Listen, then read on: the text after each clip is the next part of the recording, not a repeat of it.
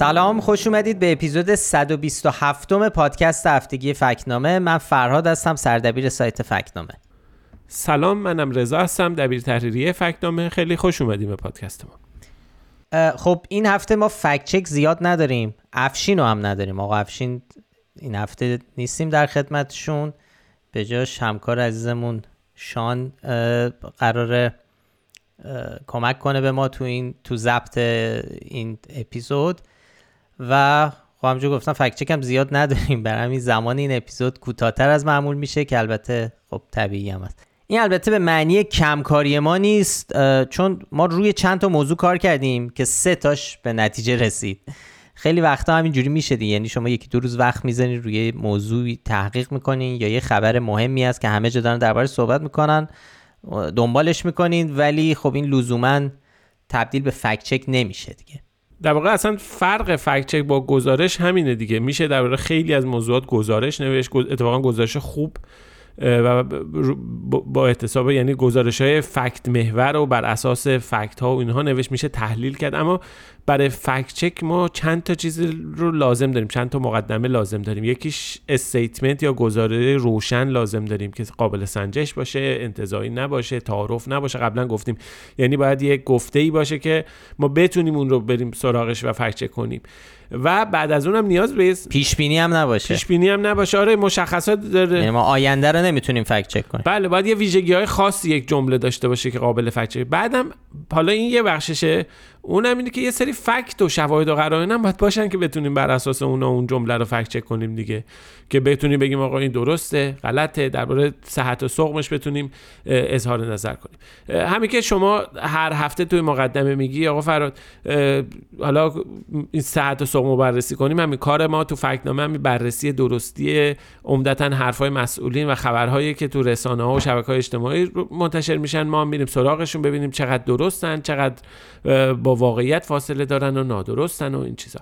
بعدم میایم و هر هفته توی پادکست درباره همین موضوعات اینجا صحبت می‌کنیم. خب این هفته هم هفته کم خبری نبود. خبرها زیاد بود. بحث اخراج اساتید بود که اتفاقا یه فکت چک داریم دربارش صحبت می‌کنیم. بازداشت مهدی یراهی بود. بحث حجاب و افاف هنوز داغه و البته ابراهیم رئیسی هم روز سهشنبه مصاحبه مطبوعاتی داشت که هنوز بهش نرسیدیم. همیشه این توضیح رو میدیم که ما این پادکست رو چهارشنبه شبا به وقت ایران ضبط می‌کنیم و تا جمعه صبح که منتشر بشه کلی خبر و اتفاق است که ممکنه ما بهشون اشاره نکنیم تو این اپیزود. و خب چک صحبت رئیسی رو هم سعی می‌کنیم تو اپیزود آینده دربارش حرف بزنیم. البته آقای خامنه هم امروز سخنرانی کرده درباره اونم حالا باید یه بررسی آره. بکنیم. تازه همین الان که اومدیم ضبط بکنیم دیدیم که خبرش اومده بیرون. اونم بررسی کنیم. اگر جمله قابل فکت چک اون تو بود قابل فکت چک بود. اونم بررسی می‌کنیم ببینیم که چی میشه. اگه بود حتما هفته دیگه دربارش صحبت خواهیم کرد.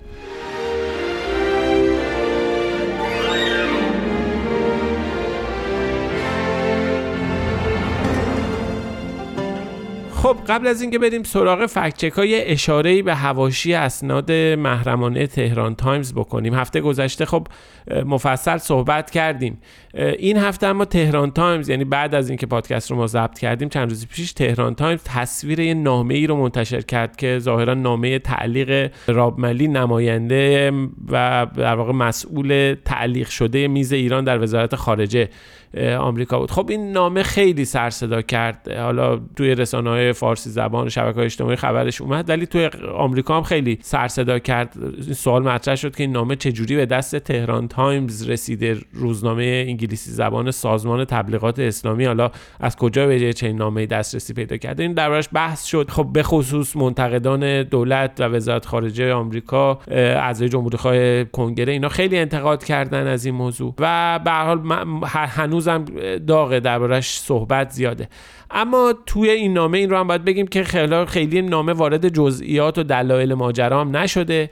یه بحث کلی داره. هنوز معلوم نیست که دلیل تعلیق رابملی چی بوده چه چیزی باعث شده که فعالیتش تعلیق بشه. فقط توی نامه بدون اشاره به جزئیات اتفاقایی که افتاده و اینا به سه تا موضوع کلی اشاره شده. رفتار شخصی مدیریت اطلاعات طبقه بندی شده که نمی‌دونیم چیه و استفاده از فناوری اطلاعات. ما هنوز میگم نمی‌دونیم مصادیقش چیه ولی این نامه به هر حال موضوع خبرسازی بود که باید دربارش یه چند دقیقه صحبت کنیم. بعد از انتشار این نامه بعضی از مخاطبای فکنامه برامون پیام فرستادن و گفتن که ما هفته پیش گفتیم سند محرمانه وجود نداره که البته اینطوری نیست. اگه یادتون باشه اون چیزی که ما هفته پیش دربارش صحبت کردیم ادعاهایی بود که با استناد به اسناد به اصطلاح محرمانه تهران تایمز درباره دخالت آمریکا در اعتراضات 1401 مطرح می‌شد. وگرنه ما درباره اینکه اسناد محرمانه هست یا نیست اظهار نظر نکردیم چون نمی‌دونیم. ولی اون چیزی که می‌دونیم اینه که اون مطالبی که گفته می‌شد که تو اسناد محرمانه تهران تایمز هست تقریبا 90 درصدشون قبلا به طور عمومی مطرح شدن و اصلا بحث محرمانه بودنشون نیست. یعنی بر اساس اون تاریخی که تهران تایمز ادعا می‌کنه اون سند تنظیم شده قبل از اون تاریخ مقامات ایالات متحده بارها درباره همون موضوعات صحبت کردن و ظاهرا چیز محرمانه ای نیست اگر هم سندی در دست تهران تایمز وجود داره. نمونهش مثل حمایت آمریکا از برقراری اینترنت آزاد برای مردم ایران یا مواردی که هفته پیش مفصل صحبت کردیم. یه سری دیگه هم خب مسئله ترکیب اون 14 یا حالا با احتساب فرد پیشنهاد دهنده 15 نفر که به عنوان دیپلمات های جایگزین بعد از اخراج سفرای جمهوری اسلامی بود که توضیح دادیم. اولا سندی براش ارائه نشده. یعنی هیچی منتشر نکردن فقط حرفش رو زدن. و دوم ترکیب این افراد با توجه به حوزه کاری و سوابقشون یه ذره عجیب غریب بود. تکذیب هم کرده بودن خود بله خیلی از همون افراد هم اصلا نه تنها تکذیب کردن که بعضیشون اصلا به نظرشون این مزهکه چون خیلیشون اصلا میگن ما علی واعظ که تهران تایمز میگه این لیست رو پیشنهاد داده به وزارت امور خارجه آمریکا اصلا میگن ما نمی‌شناسیم علی واعظ اصلا ما روممون هم خبر نداره از این خب مسئولیت به عهده تهران تایمز که بخواد اینو ثابت بکنه وگرنه و که تهران تایمز فعلا چیزی ثابت نکرد مورد دیگه هم بود این بود که رسانه‌ای مثل فارس و خبرگزاری مهر که البته خب مهر و تهران تایمز هر دو متعلق به سازمان تبلیغات اسلامی هن. اینا اومده بودن با عنوان اسناد تهران تایمز یه چیزای دیگه هم اضافه کرده بودن به قصه که اصلا تو مقاله تهران تایمز نبوده اونجا بود که ما گفتیم احتمالا این اینکه این کل ماجرا ساختگی باشه و تولید محتوا بر اساس اسناد محرمان تهران تایمز در واقع یک پروژه رسانه‌ای باشه. یعنی ما از شواهد امر داریم اینو میگیم. این احتمال رو مطرح کردیم. احتمال بود آره. به خاطر اینکه خیلی عجیبه که شما یک رسانه یه چیزی رو منتشر بکنه بعد رسانه دیگه بخوام بیان پوششش بدن چیزای دیگه هم بهش اضافه بکنن. به نقل از تهران تایمز. خب این ناهماهنگی ها یه ذره ما رو به این قضیه مشکوک کرده بود. و البته چون طرح احتمال بود ما نشان ندادیم و یه فکچک بدون نشان منتشر کردیم. در واقع بررسی اون چیزی بود که ما تا اون لحظه مشاهده کردیم. دقیقا. و نکته آخرم این که این نامه ای که منتشر شد تهران تایمز تو صفحه اولش منتشر کرد و توی نشریات داخلی رسانه های خارجی اینا بازتاب داشت اینا هیچ یه تصویری از اون نامه منتشر بله بله. این بار اولی چیزی که منتشر کردن. این تصویر هیچ ارتباطی به مواردی که قبلا با عنوان افشاگری منتشر شده بود نداره. هیچ نکته جدیدی هم نداره چون خبر تعلیق رابرت ملی هم خب اومده بود. قبلش چند هفته بود که خبرش بود. چیز جدیدی نداره جزئیات خیلی خاصی هم آشکار نمی‌کنه. فقط اینکه حالا این نامه به دست تهران تایمز رسید نکتهش همینه. وگرنه چیز جدیدی توش نیومده. توی این متن نامه هم هیچ چیزی درباره اعتراضات ایران نقش آمریکا توش نمی‌دونم آدمایی که بخوان بیان و جایگزین دیپلمات‌های جمهوری اسلامی به این موارد هیچ کدوم هیچ اشاره کلی و جزئی نشده. خلاصه خواستیم مکم کاری کنیم بگیم هنوز تغییری در اون چیزی که ما درباره سه گزارش قبلی تران تایمز گفته بودیم رخ نداده و همه چیز مثل قبل.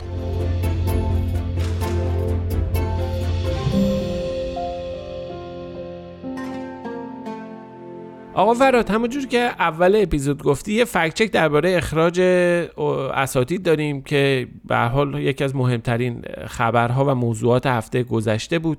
اولین بارم نیست که این اتفاق توی ایران میفته و اتفاقا اولین بارم نیست که ما توی فکت نامه سراغ این موضوع میریم. ما پارسال هم اواخر پارسال اسفند 1401 هم گزارشی منتشر کردیم یه فکت چک داشتیم. صحبت یکی از مقام های وزارت علوم بود درباره اخراج اساتید منتقد و گفته بود که این اخراج ها به خاطر رکود علمیه دلیل علمی داره دلیل سیاسی نداره. استادایی که تقریبا همشون وجه اشتراکشون این بود که از اعتراضات 1401 حمایت کرده بودن. توی اون گزارش اومدیم فهرست 60 نفر رو که از دانشگاه اخراج شده بودن یا وضعیتشون تعلیق شده بود یا به حال اجازه همکاری نداشتن قراردادشون هم تمدید نشده بود اینها رو بررسی کردیم که اتفاقا بعضی از اونها چهره های علمی بسیار مطرحی بودن. یعنی آدمای شناخته شده بودن تعلیفات علمی داشتن. یعنی بحث رکود علمی و اینها هم نبود. اونجا مفصل این رو بررسی کردیم. این بارم شاهد یه موج جدیدی از اخراج هستیم و همزمان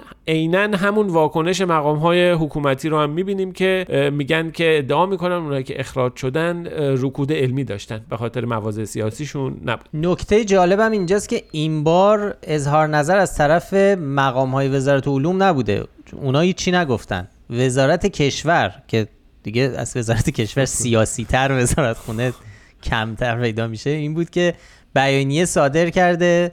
و این بحث رو مطرح کرده که خیلی هم سوال برانگیزه که چرا وزارت کشور اصلا باید بیاد بیانیه صادر کنه درباره اخراج استادانی که و بیاد بگه نه سیاسی نیست به خاطر رکود علمیه. و این رکود علمی هم از اون عبارت های ممزه جدیده که آره کلمه و ترکیب های تازه ای که آره. می‌تونم تهدید بکن باش. آفر رکود علمی داری یا موضوع باش. دوچار رکود علمی هم آره، شدن. دوچار آره. موضوع باش دوچار نشه باید ورود کنی به این مسئله ورود وای ورود آره. آره خبر تلخی من یه حساسیت ویژه‌ای دارم به نسبت به عبارت ورود کردن. البته جالبه که توی همین بیانیه که داره میگه به خاطر رکود علمیه و نه مسائل سیاسی وزارت کشور میگه که افراد اخراج شده در بازی های رسانه ای هم مشارکت داشتن. یعنی علاوه بر رکود علمی تو بازی رسانه ای هم بودند و این خودش حالا مزید بر علت شده. بعد هم که دیدیم ابراهیم رئیسی هم از این اخراج ها حمایت کرد و به صورت تلویحی گفت که دلیل اخراج ها موزگیری در جریان اعتراضات 1401 بوده که برخلاف میل و نظر نظام بوده. نظام هم که خب می‌دونیم منظور چه کسیه. اگر افراد نادری. بخوان قانون شکنی کنن خود دانشگاه نباید اجازه بده. نه دانشجوی ما نه استاد ما. اینطور نیستن اما یک فردی امروز می‌خواد در دانشگاهی نظم دانشگاه رو به هم بزنه. خب در دانشگاه یک چارچوب وجود داره. پس تا اینجا با استناد به گفته های رئیسی و همینطور واجه های استفاده شده در خود بیانیه وزارت کشور میشه ادعای رکود علمی رو با قطیت رد کرد و فکت چک تا اینجا خودش می‌تونسته تموم بشه دیگه. ولی ما پیش رفتیم.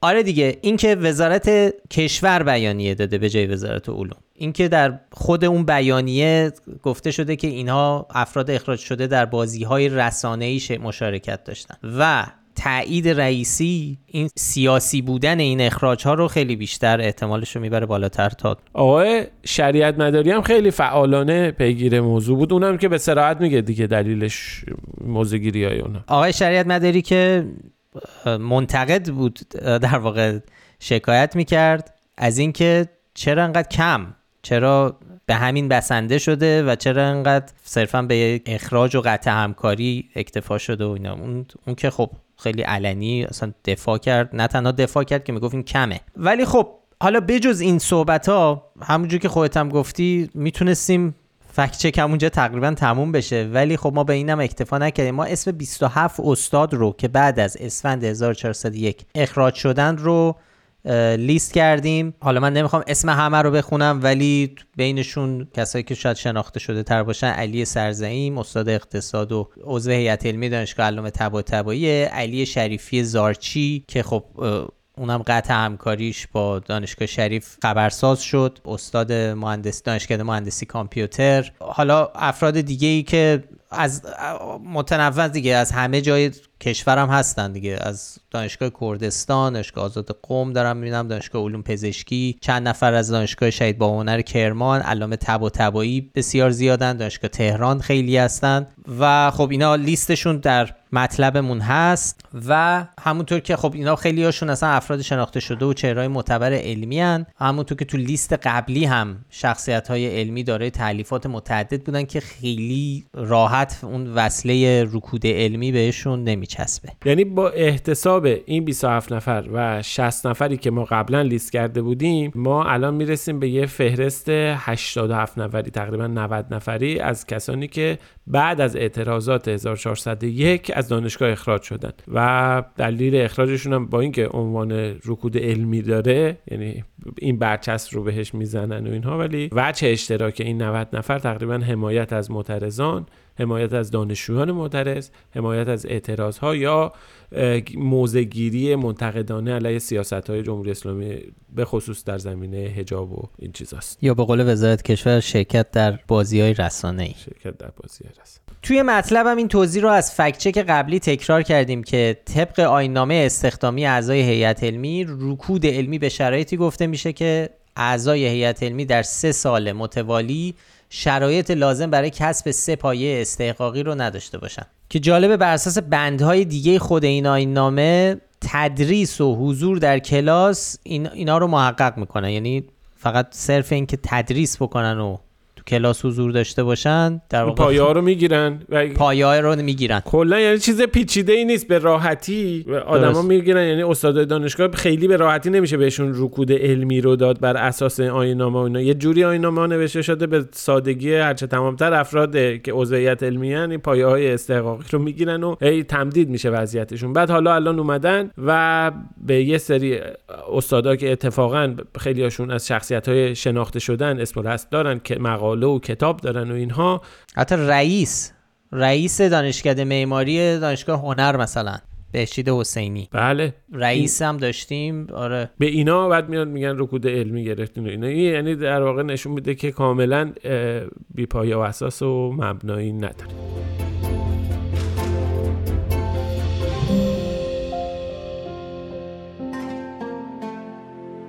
فکچک بعدیمون درباره فقر. سولت مرتزوی وزیر تعاون کار و رفاه اجتماعی توی مصاحبه تلویزیونی گفته که بخش قابل توجهی از فقر مطلق در ایران ریشهکن شده. اگر که بخوایم فقر رو تعبیر به فقر شدید و فقر مطلق بکنیم ما از فقر شدید به حمدالله و المنه عبور کردیم. فقر مطلق هم من نمی‌خوام بگم که صد درصد در کشور ریشهکن شده است. اما بخش قابل توجهی از فقر مطلق اگر مراد خب آقا رضا برامون توضیح بده چرا به این گفته آقای مرتضوی نشان نادرست ندادیم به جاش نشان شاخدار دادیم. اولا ابعاد فقر مطلق اینقدر گسترده است که اصلا طرح مسئله ریشهکنی متاسفانه مرغ پخته رو به خنده که نه به گریه میندازه. حالا واقعا خیلی گسترده است. صحبت از چند ده میلیون نفره که زیر خط فقر مطلق زندگی می‌کنن. حالا این ریشهکنی هم بماند. ما هیچ نشانه ای از کاهش فقر مطلق که نداریم بلکه داده ها و شواهد و قرائنی که الان دستمونه محاسباتی انجام داریم نشون میده که فقر بیشتر شده. یعنی حتی فقر کمتر هم نشده. کاهش محدودم نداشته بلکه تشدید شده.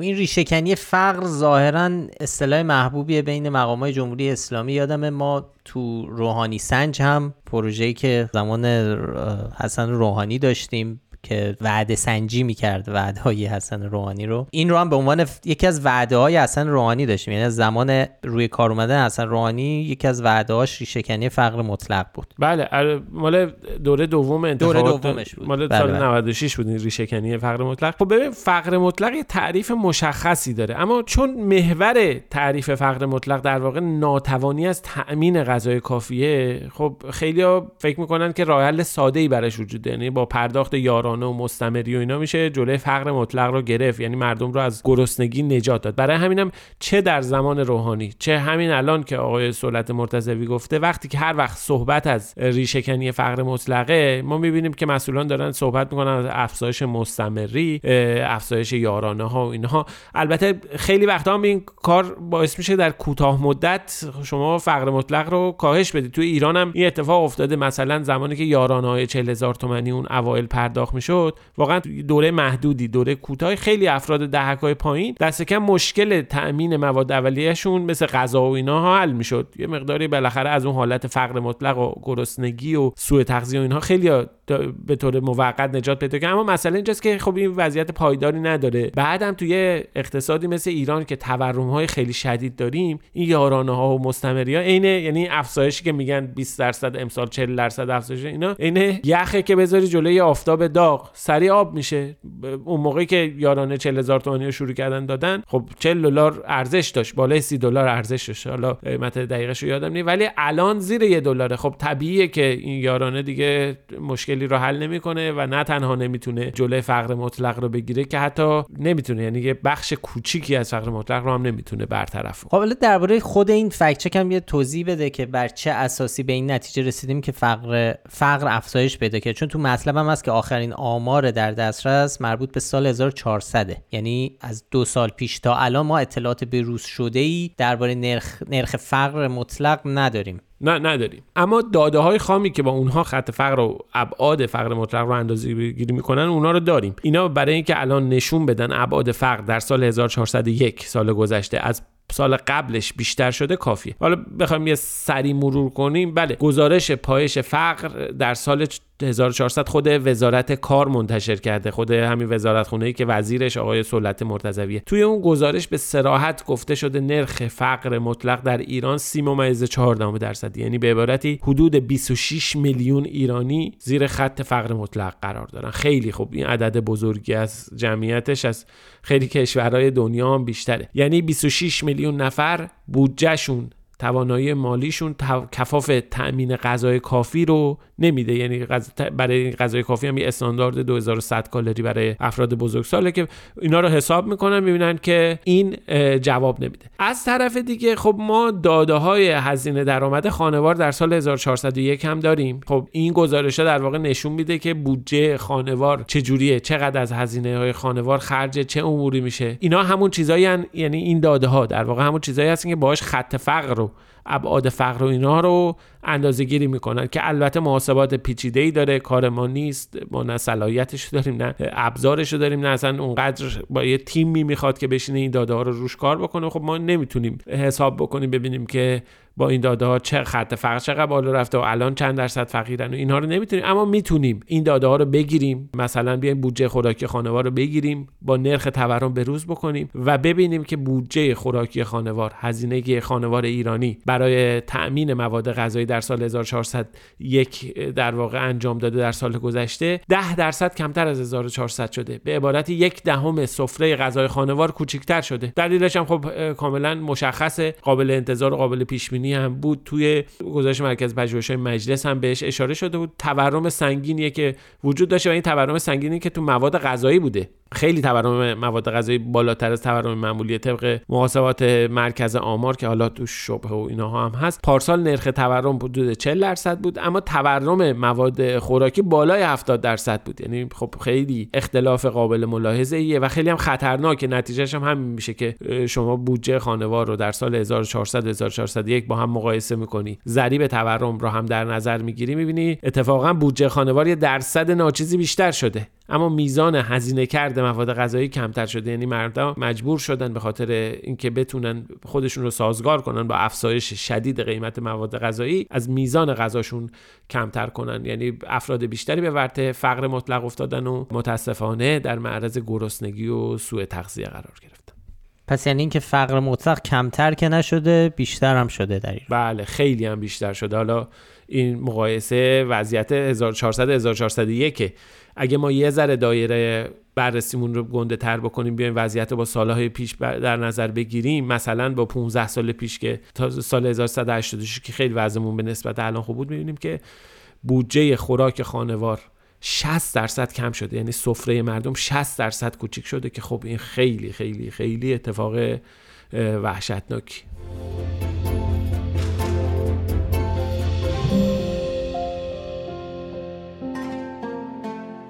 خب بریم سراغ فکچک بعدی که فکچک آخرمون هم هست این هفته و اونم درباره سرانه پرورشی در آموزش پرورش. رضا یادته پرورشی رو؟ بله ما که یادمونه خب. همه یاده. چیکار می‌کردن سر کلاس پرورشی شما چه خاطره ای داری؟ ما وایسا فکر کنم یهو همینجوری. من فقط راهنمایی رو یادمه. تو راهنمایی ما یه معلم پرورشی داشتیم. یادمه توی چیزی میگم حالا شما قبل این خاطره بگی من یادم ما چیکار می‌کردیم؟ ولی یادم نیم اون پرورشی چیکار اون می‌کردن که می‌کرد. آره حالا اونم قابل گفتن نیست توی پادکست. شما بگو پرورشی راهنماییتون رو. تو- فکر کنم دوم راهنمایی بود. اول راهنمایی پرورشی فکر کنم تازه چیز شده بود. معلم پرورشی آقای اسمش هم حالا یادم نیست. فکر کنم نخ فروش یه همچی چیزی. یکی از چیزایی که یادمه برداشته بود می‌گفت می‌خواست بگه که این قدرت های ماورا و طبیعه می‌خواست برای ما نشون بده. بعد یکی از بچه ها رو روی یکی از این میزا اینجوری گفت بخوابه. بعد همه باید هر کی دورش دور پسره انگشتامون اینجوری میذاشتیم نف... دو تا انگشت اینجوری. نفری. بعد می‌گفت اگه نگاه کنید الان کجا میذاشتین؟ دوره مثلا هر کی یه گوشه مثلا یکی زیر پاش که یعنی در واقع انگار می‌خوایم با دو تا انگشت بلندش کنیم. خب؟ اوکی. بعد یه یهو اینجوری می‌کرد. می‌گفت خب حاضرید؟ بعد من یه وردی میخونده یه چیزی می‌کرد. بعد یهو اینجوری می‌کرد. جو جو جو جو جو. تا می‌گفت جو جو جو.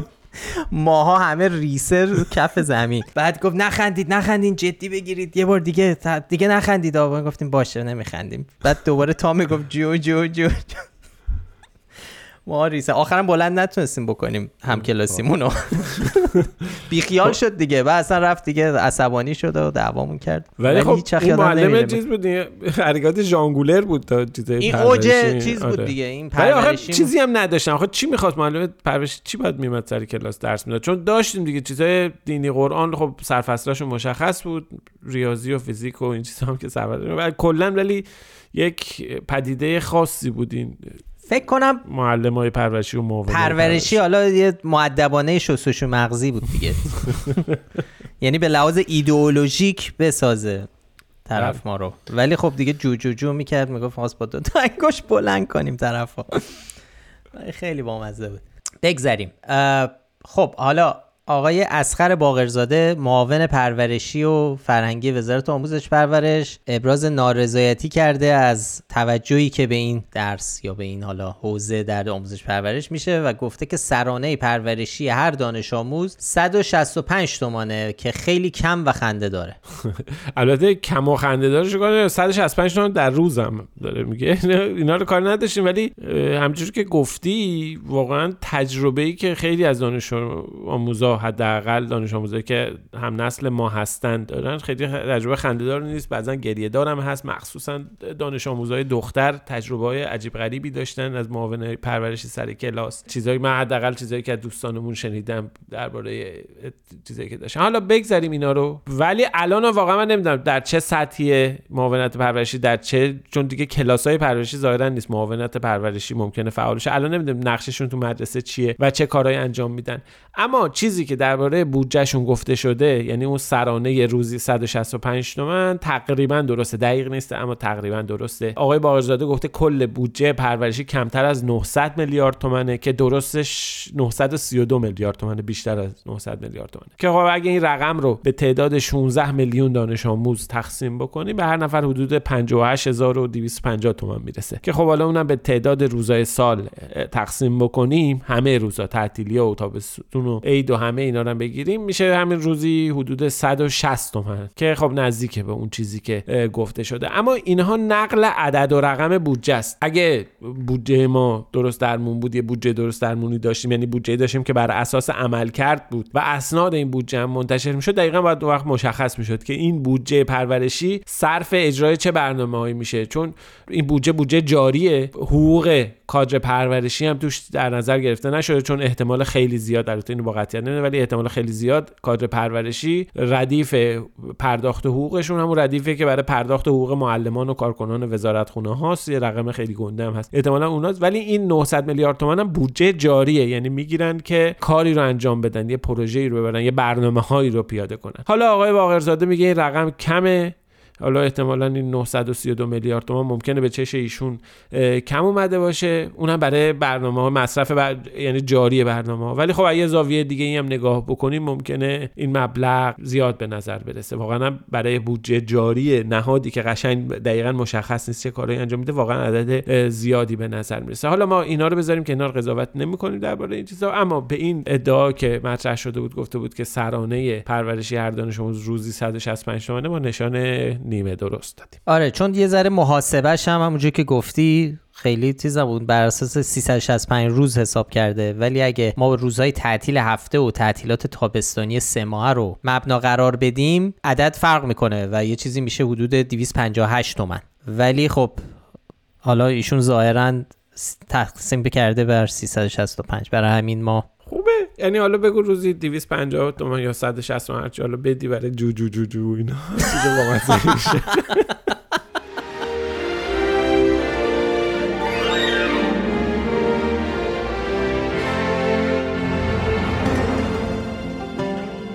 خب بریم چند تا کامنت هم بخونیم. تعداد کامنت ها واقعا زیاده تو پلتفرم های مختلف به خصوص کست باکس ما از همه دوستانی که وقت می‌ذارن پادکست ما رو گوش میدن و بعدش برامون نظر می‌نویسن خیلی تشکر می‌کنیم. چند نفر رو بذارین سریع بخونم دوستانی که لطف کردن برای ما کامنت گذاشتن. محیا اسدیان نسیم رامین علی رسولی احمد جلیلزاده حسن امید آقا یا خانم سباهی مژده زمانی فری حمید داریوش علی رات ترکر علیرضا رحیمی مصطفی کریمی کامبیز شریف سمد یوسفی امیر حسین صفویه لاله ابر نگار راهبر فاضل بهاره آرمانی البرز پارسا مهسا گیلگمش ناصر جداری احسان جانی آقای خانم خدادادی و آرش سامردی عزیز که امیدوارم فامیلش رو درست خونده باشم فرصت نیست همه کامنت ها رو بخونیم و تک تک جواب بدیم ولی خیلی از دوستان برامون نوشتن اپیزود قبلی خیلی مفرح بوده. سر ماجرای آقای حسابی واکنش ها به این fact check زیاد بود. بعضی هم درباره فرانسه یاد گرفتن. شما حرف زدن آقا رضا.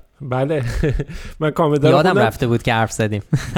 آره من کامنت خیلی خوشحال شدم. دیدم اینکه حالا به حال لطف داشتن دوستان اینا ولی اینکه شنیدم دوستان دیگه هم یعنی چند نفر از کسایی که پادکست ما رو گوش می‌دادن اونا هم دارن فرانسه یاد می‌گیرن. خیلی خوب خوبه و کلا اصلا زبان یاد گرفتن. خیلی کار لذت بخش و مفیدیه. شاید الان حالا با این پیشرفت این ترنسلیتورها و هوش مصنوعی این چیزا بعضیا فکر کنن خیلی مهم نیست اهمیت سابقه نداره. اما خیلی خوبه. یعنی به نظر من که خیلی هم استعدادم کمه تو یادگیری زبان خیلی ولی خیلی خوبه. تمرین مغزی خیلی خوبیه. خدا رو چه دیدیم شاید یه روزی اومدیم آقا فراد اپیزود اختصاصی برای دوستان فرانسه خونه فکنامه درست کردن. اصلا به فرانسه به آره، فرانسه. نه منم خیلی ترغیب شدم که برم یاد بگیرم. آره دیگه. فکرم کنم برم برم فرانسه یاد بگیرم. فرانسوی نمی‌دونم. ایتالیایی و اسپانیایی هم دوست دارم. اگه راست میگی برو چینی کره ژاپنی اینا که نمی‌تونی بخونی. الفاشون نمی‌تونی کره ای که آسونه. کره ای الفبا داره. داره یعنی می‌دونم نوشتنش چیزه یعنی الفبا داره میشه همه چی رو نوشت مثل ژاپنی و چینی نیست. چینی که حالا چینی هم دو تا حال همه چی رو که میشه نوشت ولی منظورم اینه که حداقل اینکه تو یهو می‌بینی شکل نبینی. چیزای لاتین رو به هر حال یه تجربه و سابقه ای داریم می‌تونیم ببینیم. این ولی روسی. آره روسی, روسی هم, روسی هم خیلی سخته. آره. ولی خوبه. آقا یاد بگیرید زبان روسی یاد بگیریم داستایوفسکی بخونیم به زبان اصلی. به خدا. آره خلاصه خیلی کامنت ها جالب بود با مزه بود. دوستان فرانسوی آموز خیلی ابراز خوشحالی کرده بودن.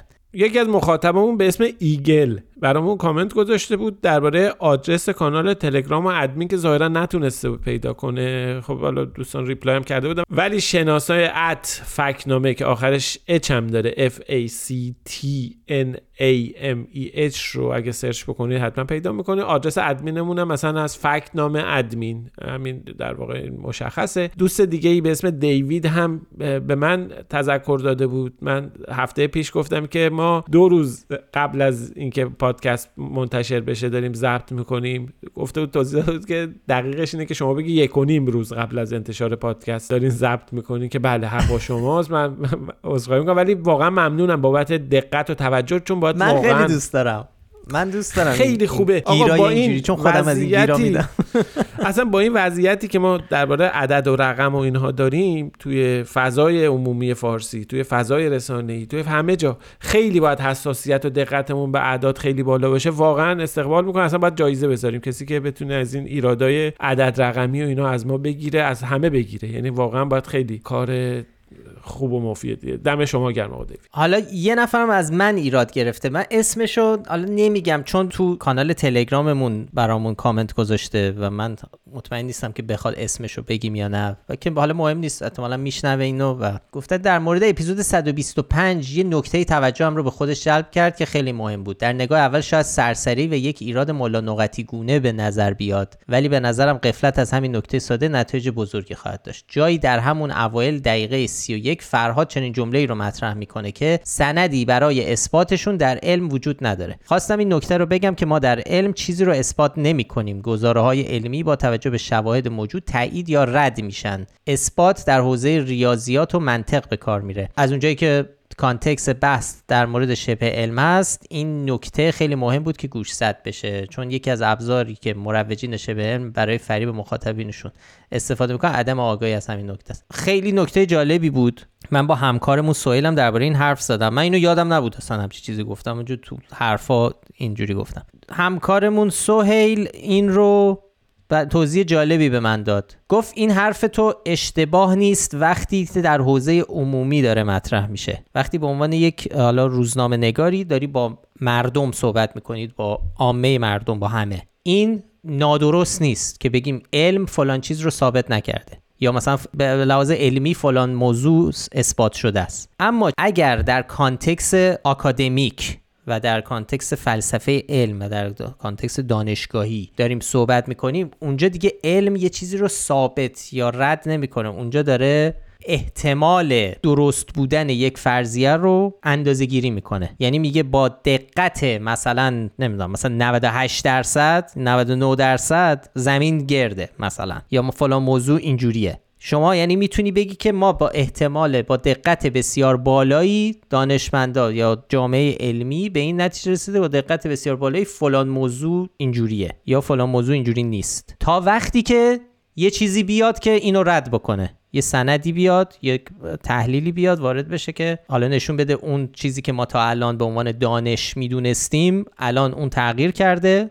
البته بعد از گذراندن اون پروسه علمی که همیشه هست. و این جایگزین دانش جدید جایگزین دانش قدیمی بشه. ولی تا اون موقع با ضریب بالا و اطمینان بالا ما می‌تونیم بگیم که X درست است مثلا. ولی گفت این چیزی که تو گفتی تو context عمومی نادرست نیست. تو context عمومی اگر بیایم اینجوری بگیم که این با ضریب بالایی فلان است باز یه عده میگن خب پس قطعی نیست دیگه. نه قطعیه تا اطلاع ولی تو علم هیچ وقت همیشه راه بازه برای اینکه یه موضوعی عوض بشه یا یک دانشی جایگزین دانش قبلی بشه. امیدوارم درست توضیح داده باشم بازی اشتباه این وسط البته بازم آقا فرهاد این توضیحی که شما دادی بازم این زمینه رو باز می‌ذاره. چون اینکه زمینه بحث ما هم در مورد شبه علم بوده شاید مثلا اینجا بحثش مطرح بشه که آیا ما اومدیم در حوزه چون شبه علم هم در حوزه فلسفه علم و اینا قرار می‌گیره شاید اینجوری. به هر حال ایراد درستی گرفتن به نظر ایراد درسته. بله. آره. و نکته جالبیه واقعا. آره. بازم... من اصلا بهش دقت نکردم. الان من نمیام نمی‌خوام ادای اینو در بیارم که نه من می‌دونستم و مخصوصا گفتم سندی برای اثباتش در نه اصلا نمی‌دونستم. همینجوری گفتم. ولی وقتی این کامنت رو دیدم رفتم پرسیدم که آیا من اشتباه از من بوده؟ این جمله من به لحاظ علمی غلطه یا نه؟ که خب جواب قطعی آره یا نه نداره. اینکه بستگی داره کجا داری حرف می‌زنی و با چه کسی داری حرف می‌زنی. تو چه context یه؟ context عمومی درسته غلط نیست. تو context علمی همینو ببری میخندن بهت. جالبه. واقعا. اینم چیزی بود که به خاطر این کامنت دوستمون ما یه چیز جدید یاد گرفتیم. خیلی این دقت و توجه و اینایی که دوستان دارن توی کامنت ها بر ما می‌زنن واقعا خیلی خوشحال میشیم خیلی من دوست دارم. آره. من خیلی دوست دارم چون خودم هم دوست دارم از این گیرا بدم. خوشم میاد وقتی بقیه هم گیر اینجوری میدن. اصلا کلا وقتی من شما هم فکر کنم همینجوری. وقتی تصحیح میشم دوست دارم. من اولش آفر ما اینجوری نیست. اولش می‌کنم یه. ذره. اولش آدم گرفته میشه. اشتباه می‌کنه نه زیاد. من. اولش نمی‌دونم چرا ولی خوشم میاد وقتی تصحیح میشم میگم آخه دیگه اشتباه نمی‌کنم. یا مثلا یه چیزی که فکر می‌کردم اشتباهه درست آب. یعنی درستش رو فهمیدم حالا. خلاصه اینجوریه. ولی در مورد فلسفه علمم که این دوستمون گفته که 7 سال تو حوزه ترویج علم و فلسفه علم فعالیت کرده. اگه این صحبت منو میشنوه و نکته دیگه ای داره یا اگه من هنوز بازم دارم اش به نظرش دارم حرفم دقیق نیست. خوشحال میشیم که کامنت بذاره و کلا فلسفه علم و من یه چیزی خیلی چیزیه که دوست دارم بیشتر بخونم دربارش پادکستی هم که گوش می‌دادیم چی بود؟ اسمش چی بود؟ آره پادکست فلسفه علمه که بنیاد جایزه چراغ در واقع متولیش آقای سفاریان پور و امیر, امیر حسن موسوی و اینا. خیلی آم پادکست آموزنده ای من که خیلی چیزی یاد گرفتم ازش. بله این هم اپیزود 127 خیلی ممنون که پادکست فکنامه رو گوش می‌دید. منتظر خوندن یا شنیدن نظراتتون هستیم. می‌تونید در کست باکس یوتیوب تلگرام اینستاگرام تردز و توییتر برامون کامنت بذارید. حالا میان میگن توییتر نیست و اکس اسمش دیگه. ضمن اینکه خوشحال میشیم این پادکست رو به بقیه هم معرفی کنید. برای پیدا کردن ما هم کافی اسم فکت‌نامه رو به فارسی یا انگلیسی در هر جایی که باش پادکست گوش می‌کنید جستجو کنید. همه قسمت های پادکست رو ما در کانال تلگرام و در کانال یوتیوب فکت‌نامه هم منتشر می‌کنیم. اگه دوست داشتید می‌تونید از اونجا هم گوش بدید هر هفته لینک مطالبی رو که بهشون اشاره کردیم در بخش توضیحات پادکست می‌ذاریم. کاورهای اپیزودها رو هیلا نیکو طراحی می‌کنه موسیقی پادکست رو باربد بیات ساخته و تهیه کننده این اپیزود پادکست فکت‌نامه هم شان عزیزه که به ما کمک می‌کنه در edit این دفعه تا هفته دیگه که افشین برگرده. آدرس سایت ما هم هست فکت‌نامه وقتتون بخیر و تا هفته دیگه خداحافظ. مراقب خودتون باشید. خدا نگهدار.